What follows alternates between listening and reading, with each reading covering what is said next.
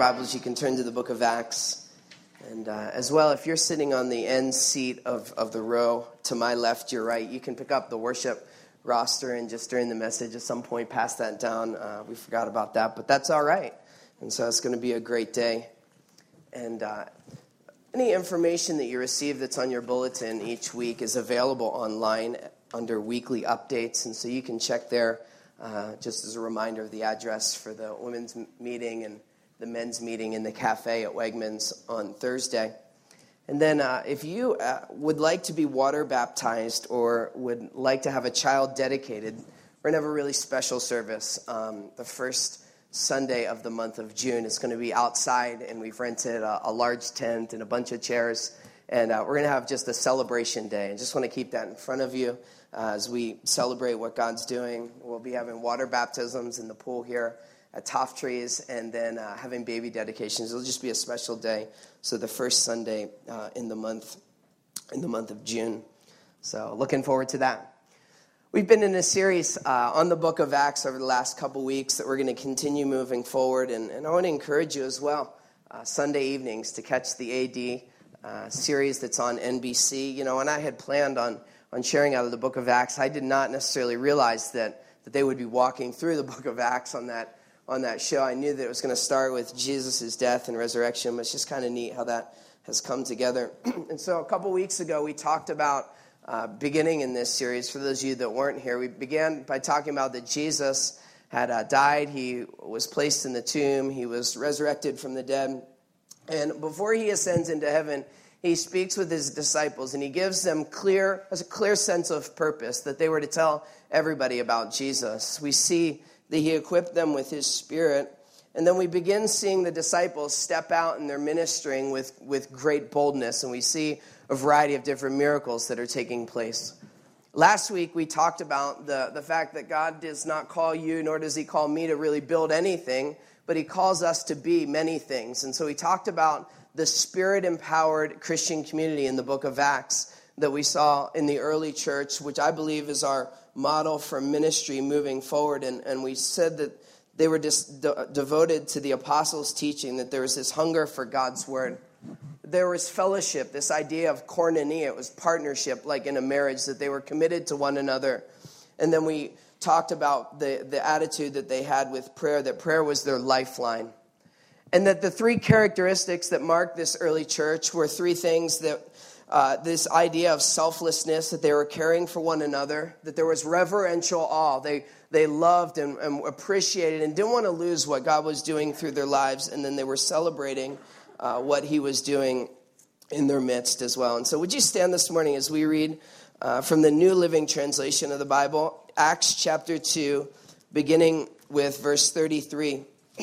It says, Now he is exalted, say exalted, to the highest place of honor in heaven. So, this is referring to Jesus at God's right hand. The right hand represents three things it represents a position of power, authority, a power and authority it represents.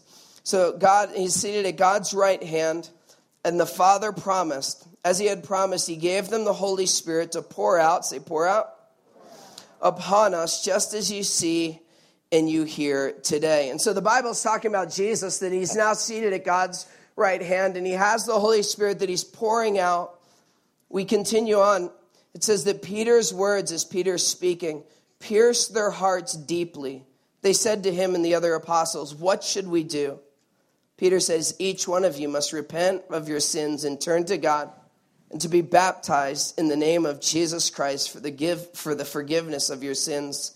And then you'll receive the gift of the Holy Spirit. Lord, we just thank you for your word today. Lord, your word is amazing. Lord, the grass withers. Lord, the flowers fade, but the word of God will stand forever. And Lord, we come to your word today. And Lord, I pray that you would speak to each person that's here today on the subject of the Holy Spirit. And that, Lord, we would leave this place being more like you. And we just thank you for that. In Jesus' name, amen. You may uh, be seated. We see at the beginning of time in the book of Genesis that the Holy Spirit is present. We see now in the book of Acts that the Holy Spirit is among the early church and he's moving. And today I want to talk to you on the subject of the Holy Spirit. And before we get to the Holy Spirit and the functions of the Holy Spirit, I want to share with you what I believe the Holy Spirit is not. The Holy Spirit is not an it or a thing. People that are anti Trinitarian and specifically Jehovah's Witnesses, they, they believe that the Holy Spirit is not a real person. They'll say that it's an it, it's a thing. And what they'll do is they'll pull apart and they'll isolate one specific Greek uh, word for the Holy Spirit, and they'll say that it's nothing more than uh, kind of wind or it's God's active force, but it's certainly not a person. And I would say if you were to use that same logic and you would apply that to angels, the devil, and demons, that basically they would agree that they're nothing more than this just kind of hot, nebulous sort of energy force that's out there in the world today. But I don't know about you. I've heard people say before, you know, they refer to the Holy Spirit as if it's an it or it's wind or some random thing. And two verses that I want to challenge you to, to memorize related to this is in Second John 14, 16, where we see the Holy Spirit, God, one God in three persons represented here in Second John 14, 16. And I will ask the Father, so it's talking about Jesus asking the Father God, and he will give you another helper to be with you forever. And so we see clearly the Trinity that's represented in this verse. And the question I would ask is how can an impersonal force take the place of divine Jesus and dwell within the life and exist in the life of every believer if this person wasn't personal or divine or omnipresent? The second verse that I want to challenge you to, to think about is Revelation 22 17 it says that the Spirit and the bride says, Come. And let one who hears say, Come. As Christians, we clearly understand that the bride of Christ represents his church, it represents followers of Jesus. And what I would say is, likewise, the Spirit that's portrayed in this verse that's offering this invitation to come is clear evidence of personality. There are two verses that I think you could use if you were speaking to someone on the subject of the Holy Spirit and they said it's nothing more than just kind of wind. We see in the book of Genesis from the beginning of time, Genesis 1 1, it says, In the beginning, God created the heavens and the earth. The earth was formless and void, and darkness was over the surface of the deep, and the Spirit of God was hovering over the waters. This Hebrew word, ruach, is an awesome and it's a fascinating word. It's kind of the idea, or the concept of that we get of an eagle that's kind of hovering over, gently hovering over a nest, waiting for the Father's command. So it's talking about the Spirit of God in the book of Genesis that he's essentially hovering over and he's waiting for the Father to speak forth, let there be light, let there be X, Y, and Z that we read in, in Genesis, waiting for the Father's decree. The Holy Spirit is clearly God. We are a church that believes in the Trinity one God, three people, three coexist or co eternal, co equal persons the Father, Son, and the Holy Spirit. We believe that the Holy Spirit is God's free gift to each and every believer. That He existed in the book of Genesis. From the beginning of time, He was around us that at salvation he comes and he dwells within us. And now in the book of Acts, we see that he's poured out upon us in chapter 2, verse 33. It's the, it's the reality that the Spirit of God dwells within the life of a believer. And when you get this idea and this principle as a Christian, it, it will transform absolutely every area of your life because the reality is this that you're never alone. And this idea can sound creepy, it can sound awkward. Perhaps you grew up maybe in a church where the pastor talked a lot about God's presence is with you, you know, and you're maybe you grew up in a Christian home and your parents, you know, you'd leave to go out on a date and they'd say, Don't forget, God's presence is with you. you, you, you. And it's basically like God's watching, don't screw up. He's going to pounce on you like a lion on a piece of fresh meat. And, and the truth is that he is with us, but it's not the idea that, you know, we've got to constantly be kind of escaping him or looking behind us like he's stalking us. But the Holy Spirit is a wonderful, amazing gift to you and I as believers. And you can never underestimate the importance and the role and the divine actions of the Holy Spirit in the life of a believer. And when you get this, it transforms absolutely every area of your thinking, every area of your decision making process, every area of your life. Just a couple divine actions of the Holy Spirit that are clearly referenced in Scripture that he helps us, guides us, teaches us, speaks to us, reveals things to us. The Holy Spirit instructs us. He testifies of Jesus. He comforts, calls, and fills us. He strengthens and prays for us. He prophesies through us. He bears witnesses, witness to the truth. The Bible says the Holy Spirit brings joy, freedom, helps us to obey. He calls for Jesus' return. The Holy Spirit transforms lives, lives in us, frees us, renews us, produces the fruit of the Spirit in us. He gives gifts, leads us, convicts us, sanctifies us, empowers us, unites us, seals us, and gives us access to the Father. For through Him we both have access to the Father by one Spirit. And so, what we're going to do this morning is I'm going to break down each and every one of these, and we're just going to talk about some scriptural references and you'll be out of here by about six o'clock, all right? Unfortunately, we'll cover five today for the sake of time. And please forgive my voice this morning. I think it had to do with me being outside in the hail with no shoes on, but it was a fun time for my kids. I want to share with you five functions of the Holy Spirit in the life of the believer this morning, and then maybe we'll pick up and we'll continue on down the road. The first is that the Holy Spirit restores you and I to God. Titus 3 1 says that he saved us not because of the good things that we did, but because of his mercy. He washed away our sins and he gave us new life through the Holy Spirit. He generously poured out his Spirit upon us because of what Jesus Christ, our Savior, did. Do you realize that you can't have a relationship with God, that you can't know God without the Holy Spirit working in your life?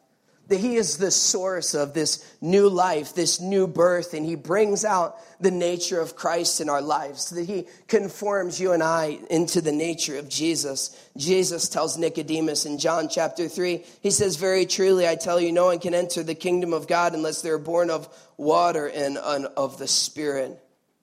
What I want you to get about this first function of the Holy Spirit is it's so much more than a one and done. You and I we kind of think about systems and we think about checklists and we check this thing off the list and we move on. But the working of the Holy Spirit in the life of a believer is a continual process. You will never graduate from this. He's continually leading us and guiding us and directing us. And the more you grow in the relationship that you have with God, the more you're allowing the Spirit of God to take over more and more control over your life in every area that the farther you go with God, the less you take with you.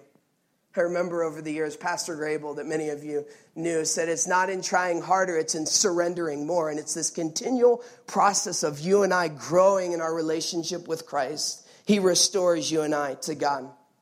The second one that I want to briefly mention is Acts chapter 9, verse 31, that the Holy Spirit comforts us that the church, the Bible is talking about this early church in its kind of innocence and infant stage. It says that the church then had peace through Judea, Galilee, and Samaria, and it grew in strength and numbers. And, and we clearly mentioned last week that God was building this church, that they were not growing the church, but God was building this church. And the believers were walking in two things it says the fear of the Lord and in the comfort of the Holy Spirit. The fear of the Lord is not this terrifying, afraid feeling, but it's that reverential awe and the understanding that they didn't want to lose what God was doing in their lives and through their lives. And it says they were moving forward in that and in the comfort of the Holy Spirit. And unfortunately, there are people that are followers of Jesus, they're Christians, but they don't fully understand this idea of comfort. And it to those of you ladies that are here, comfort's like a much bigger word than, than us guys. I'm going to just assume that very few men walked in the room this morning and said, You know, I'm coming to church and I, I just want a deep dose of comfort. I mean, we, we want to do something for God. You know, this idea of comfort is so much bigger to the ladies and, and then at times to the men. But the reality is this that when you serve Jesus, you're going to need comfort. Though we live in a crazy, in a chaotic world. That the Bible doesn't exempt one person in this room from a life free of difficulties. We live in a fallen and a broken and sin filled world. And as a result, we experience things like sickness and, and disease. As a result, people slip from this life into eternity, both expected and unexpected. As a result of the free will that we have to choose what we do, we, as a result, live with the consequences of that sin in our lives, and it affects us and it affects those that are around us. None of us are free from hurt and pain and suffering. And yet, the wonderful promise of the Holy Spirit in the book of Acts is that the peace of God provided them comfort and they were moving forward in what God had for them. And I think all of us at times You've had those moments of your life where it just doesn't th- seem like things are adding up. Things don't necessarily make sense from the outside, but there's this deep, abiding peace that carries you through those times in our lives. If that's happened to you, would you say amen? Amen. amen. That there's this deep, abiding sense of the peace of God that carries us through those times, that it can be destroying people that are around us. But for some reason, the Holy Spirit, His role is to comfort us and He carries us through those times. I've never fully understood the people that get online and they're constantly posting these articles that is trying to provoke fear in the body of Christ. And, you know, if it's not this disease, then it's this situation or it's that. And, and if the motivation behind it is to try to cause fear in the body of Christ. And I would say to you that you and I don't have to fear anything. It's not that we're ignorant. It's not that we walk around and we're just clueless, like we're flying and we're dancing up in the sky on the clouds with no two feet on the ground. But the reality is that whatever we face in life, that the Holy Spirit comforts us. He carries us through those times of our lives, and we don't have to fear anything. Where the rubber meets the road with our faith is that if we never experience tough time, hurt, pain, and rejection in this life, we'd never fully wonder or, or realize the wonderful blessing of the Holy Spirit that comforts us during those times. The Holy Spirit comforts you and I as a believer. The third function of the Holy Spirit in our lives is that the Holy Spirit convicts us. John 16, 7 through 8. But it is actually best for you, Jesus says, that I go away, because if I don't, the counselor won't come. And when I do go away, he will come, because I will send him to you and to me. And when he comes, he will convince or convict the world of its sin and God's righteousness in the coming judgment. Make no mistake, the Holy Spirit's role in our lives is to convict us of sin. God's the judge, and our role is to unconditionally love people. And yet, how we mess those things up at times. Because to be honest with you, there are times that for me, I've felt it before. You know what? Sometimes it feels a little bit better to force our convictions upon other people. Sometimes it feels better to walk away feeling like we judge someone, but we must understand that God is the judge, that the Holy Spirit's role is to convict you and I of sin and you and I must be people that walk in unconditional love. This is tough for us because there's something in us at times we want to stand up for truth, righteousness, and principle. And yet, this idea of loving people unconditionally, we feel like we're compromising. And I would say that God enables you and I to do both at the same time. That you and I are called to unconditionally love and trust at the end of the day, the Holy Spirit's job is to convict. You say, well, do you stand for God's word? Absolutely. What the Bible's silent about, I'm silent about. What, but what the Bible speaks regarding sin, you and I must speak, and we must represent that with our lives. But not in a better than, not in a judgmental way where we're trying to force people. And, I mean, really, you're going to force somebody into a relationship with God? I mean, seriously. The Holy Spirit's job is to convict. You and I must love people unconditionally. The Holy Spirit reminds us of things that we've done wrong because the role in her, our lives is to make us more like Jesus, to make us more like Jesus. And so it's very important that you realize, because I think at times we all battle, you know, is this is the Holy Spirit, you know, challenging me to do something, or is this just kind of the flesh, or, you know, Taco Bell last night, or whatever I ate, you know? What is, and I would say to you a couple things that you can ask when you're sensing, you know, that you're supposed to do something, sense that you're supposed to say something, sense that you're supposed to respond in a specific way, and you're trying to discern. Because I've heard people before, you know, they try to justify their actions and they say, well, God told me to, the Holy Spirit told me to. And I would say, you know what, if it directly violates God's word, you don't even have to pray about that. I mean, the Bible's not going to, you know, speak so clearly in the idea of stealing and you come to me as your pastor and say, well, the Holy Spirit's saying that I'm supposed to, you know, steal some money from work. I'm like, really? You don't even have to think twice about that. But a couple of things you could ask when it comes to this area of the Holy Spirit guiding us and convicting us, and is it biblical? Does it produce the fruit of the Spirit in our lives? Things like love, joy, peace, patience, kindness, goodness, faithfulness. Does it produce the fruits of the Spirit and does it glorify Jesus? I think if you're being convicted about a specific area and you feel like you're supposed to do something, if it's biblical, if the, it will produce the fruit of the Spirit through that decision or that action, and that it glorifies Jesus, I think that's a safe assumption that the Holy Spirit's speaking to you. Because for me, if it's the flesh, it's something carnal. It's kind of feeding, you know, my sensual appetite. It's something typically that's easy to do. I think a lot of times, you know, what God's asking us to do is definitely not the easy thing to do. So is it carnal? Is it easy to do, or does it draw attention to yourself. The Holy Spirit's trying to get us to die to self. And I would say if that decision is going to draw attention to yourself, then maybe it's the flesh. A.W. Tozer says holiness is taught in Scripture is not based upon knowledge on our part. Rather, it's based upon the resurrected Christ dwelling us and changing us into his likeness. The Bible says that he's like a teacher in 1 John chapter 2. Verse 27 is For you, the anointing you received from him remains in you, and you do not need anyone to teach you, but as his anointing you teaches you about all things, and as that anointing is real, not a counterfeit, just as it is taught you, remain in him. That the Holy Spirit knows the difference between truth and error. He knows the difference between lying and deception and pride and carnality. And you and I can trust that He speaks to us. And yet, at times, to be honest with you, we get disappointed when we see people that we would say are mature believers, maybe a friend of yours or someone that you know, and you felt like they should have just got this. You know, they're talking to you about something that's going on in their marriage or something that's going on at work, and, and they're talking to you, and, and, and it's not lining up with God's word. And you almost expect kind of this high level of spiritual discernment, not the gift of discernment that the Bible talks about, but just general discernment that we have as Christians. And I don't know about you, but at times I've been disappointed. It's in those times that I have to remind myself that spiritual discernment is kind of like a muscle that you've got to exercise.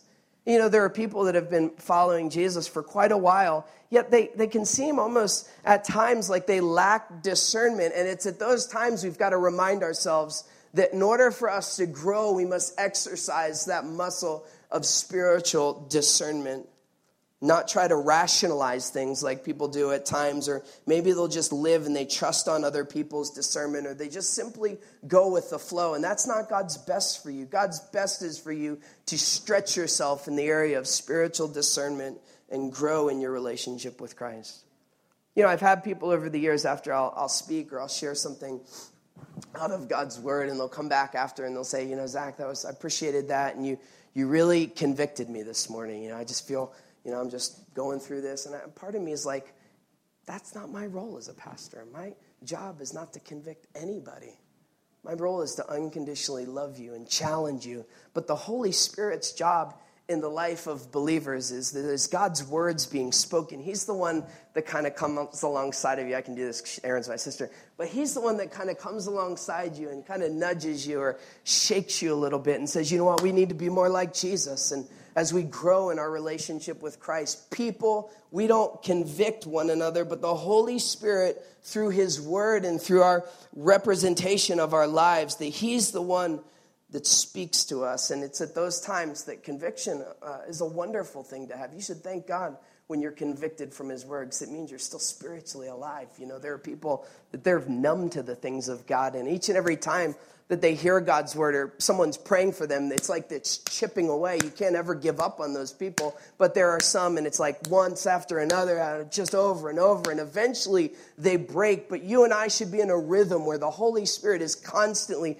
drawing you and I to be like Jesus because you know what? I'm not like him enough. I'm not like him enough. And we constantly must grow in this area You think it's challenging sitting and listening to 20 or 30 minutes of a sermon where the Holy Spirit convicts us? I'd say, you know what? 10 hours of preparation. The Holy Spirit breaks you down when you spend time in God's Word. Every time I get into God's Word and I spend time in it and I pray, the more He's saying, Zach, you, you've got to be more like me. He's constantly convicting and challenging and shaping me into His likeness. Well, let's get to some good stuff. The Holy Spirit empowers us in Acts chapter 1, verse 8, the Holy Spirit has come upon you. He's with you at salvation, but now he comes upon you. And you and I now have power. We have power at salvation, but now we're continually walking in this ability where he's equipping us to do things that we cannot do on our own strength. And I was trying to think of a way to illustrate this. And so I was at the blue white uh, game last week, last weekend.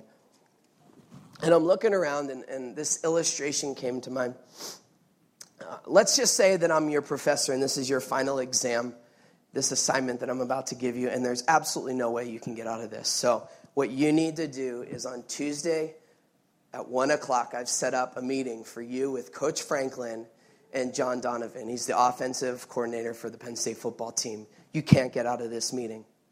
At 1 o'clock, they'll be expecting you. You're going to go into their office and you must complete this assignment. And here's what you're going to do You've got to sit down across the table from them and you've got to challenge them on specific ways based on the blue white game, whether you were there or whether or not you were there. You've got to base, you've got to challenge them to improve their offensive game. You've got to give them overall recommendations and suggestions of things to do differently based on the history of college football and what you've seen and observed over the years at a variety of different colleges. You've got to do your absolute best to challenge them to restructure their entire offensive plan, not based on your personal opinion, but based on what's worked over the years in college football. And you must complete this assignment Tuesday morning at 1 o'clock. You can't get out of it. And how many of you, you go home and you'd say, there is just absolutely no possible way? I mean, I grew up over the years watching football. I was at the Penn State blue and white game. But you know what? There is just no possible way that I'm going to make a compelling argument that's going to cause them to restructure everything. That's absolutely ridiculous. And so you pick up the phone, uh, call me Monday morning. You're like, Zach, you know what? I'm afraid. I'm intimidated. I don't understand how I can do this. There's just no way.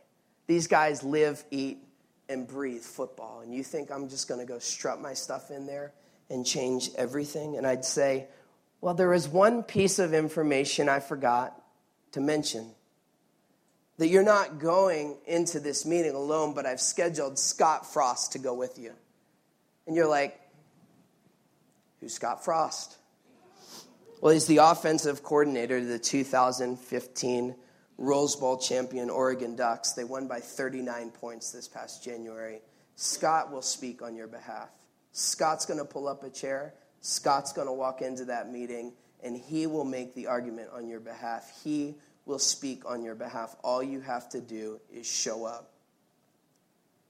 And now all of a sudden you hang up the phone and you're not as intimidated. Obviously, you'd be intimidated walking into any meeting with Coach Franklin.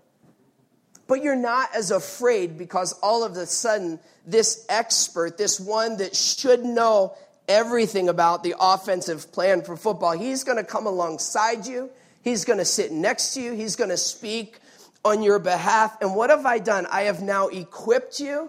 I have now resourced you. I've now empowered you to do something that was unthinkable on your own strength, like being transformed into the likeness of Jesus. I mean, how can any of us do that on our own strength?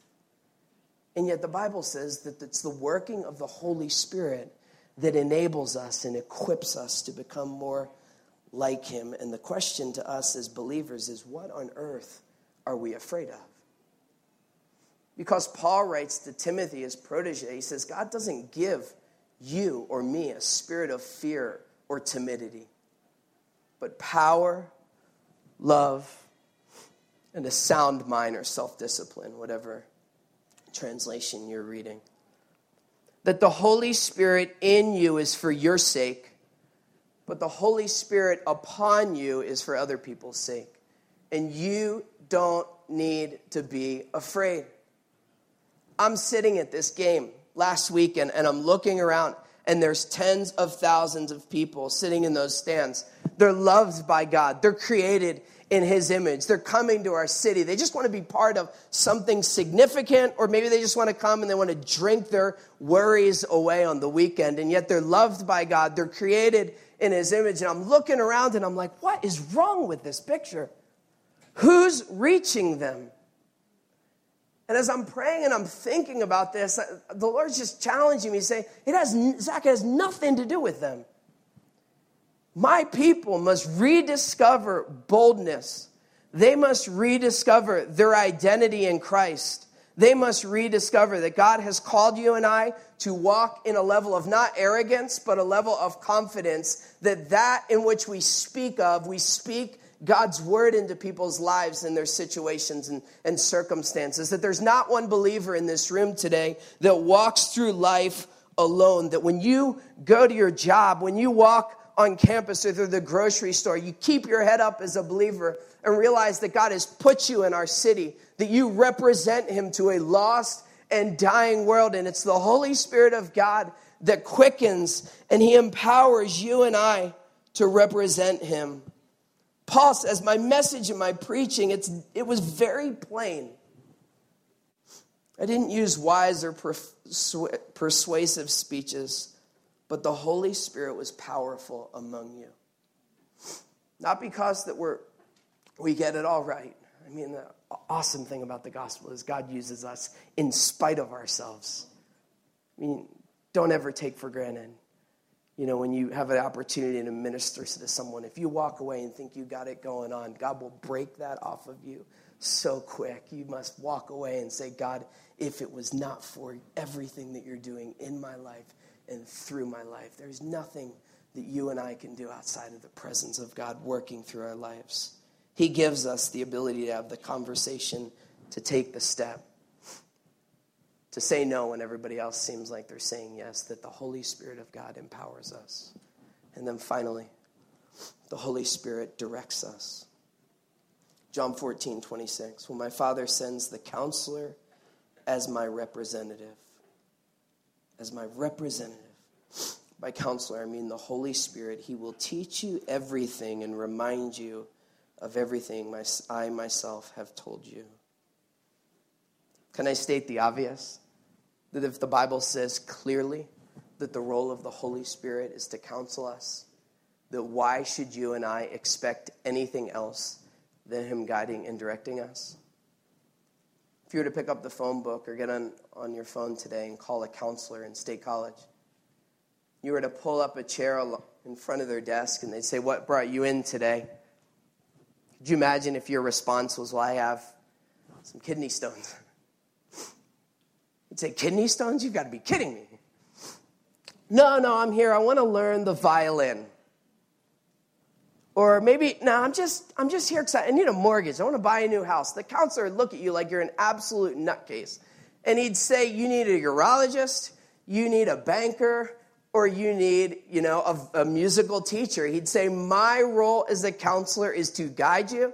My role as a counselor is to give you direction and to coach you and the theological word that's used here for the Holy Spirit is this idea of the parakletos, and it's the one that's called alongside to help us. The one that's called alongside to help us. And as the worship team comes back and gets ready to share, I want you to think about this idea that each and every day of your life, that the role of the Holy Spirit is to guide you, He's to coach you, and He's to direct you. And the wonderful thing about those words for a counselor is those words all represent people that are for us. I mean, a coach wants what's best for their players, right? A counselor wants what's best for the person that they're trying to equip and, and empower. And the Holy Spirit's role in our lives is that you and I depend on Him for direction. As I was praying about this this week, you know, the one specific thought that I had related to this was that a coach has the ability, basically forces players, you either perform or you're done. You either get it right, or second string or third string will step up and they'll take your place. And yet, the Holy Spirit in our lives, He doesn't work that way. He's not just quick and, quick and easy, ah, you didn't get it right the first time, good luck. I'll pull someone else in. No, He's for you. That He wants to guide you, He wants to give you direction. But the difficulty is a lot of times in our lives, we want to take things into our own hands, don't we? He's not going to force you. He's not going to force you to do something. He may break you down. He'll do that at times. But he's not going to force you. It's not like he's he just wants you to depend on him. Which means you and I have got to surrender our will to his will. Because a lot of people they want God to guide them. They want God to direct them. They want all of the blessings, all of the benefits, all this fluff that's out there that they see and they read.